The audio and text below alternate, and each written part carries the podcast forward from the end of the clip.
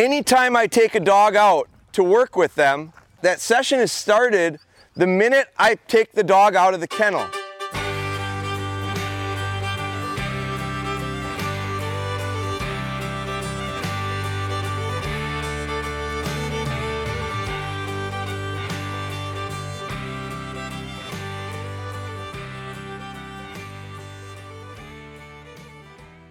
Hey guys, Ben here, back at you.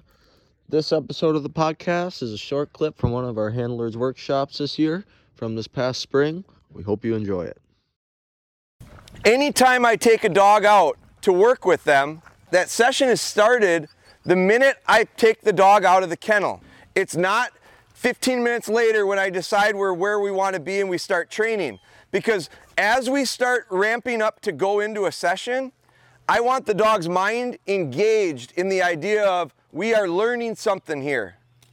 Okay, so if we got a 15 to 20 minute session planned out in the field, it's probably a 30 to 45 minute session because the first 15 minutes before I get there are just as important as the 15 minutes while we're there and equally important to the 15 minutes of putting the dog back up. Because if all you do is focus on the center 15 minutes, you can take your productivity and cut it by 30% at a minimum because it's going to fade in the beginning because you're not prepared to maximize the 15 minutes because you're just not ready for it. So those 15 minutes, first five minutes aren't any good.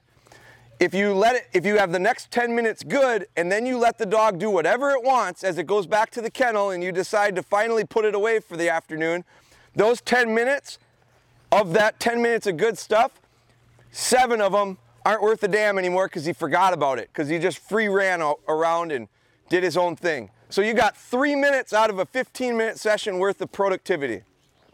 I say use the first 15 minutes before you get there to start dialing the dog in and stretch him out and warm him up mentally and physically.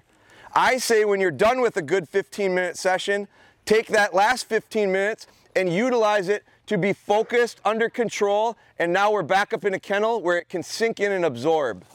Dogs lose whatever they lost if they're allowed to run around after they've learned it. They gotta have that time to let it settle and sink in.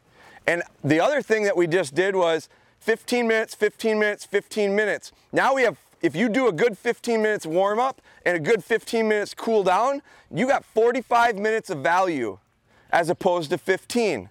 So I'm just talking a numbers game here. You got a lot of good repetition in. And if you do that consistently every day, you're quadrupling, you're, you're tripling your productivity. So today, we're talking, it's the idea of you cycle your training. Get ready to train, train, get done from training. It's all part of training. So today, we start today under control and move out to the field. It's a little exaggerated because of the setting, but when I, it's the exact same thing. When my dog came out this morning, she came out under control, heel, heel. I was right with her. She actually tried to go out the door ahead of me. I closed the door on her. And she went, whoops, sorry. That set the tone for the lesson. Better follow the lead here. And I bet you she's gonna be just fine.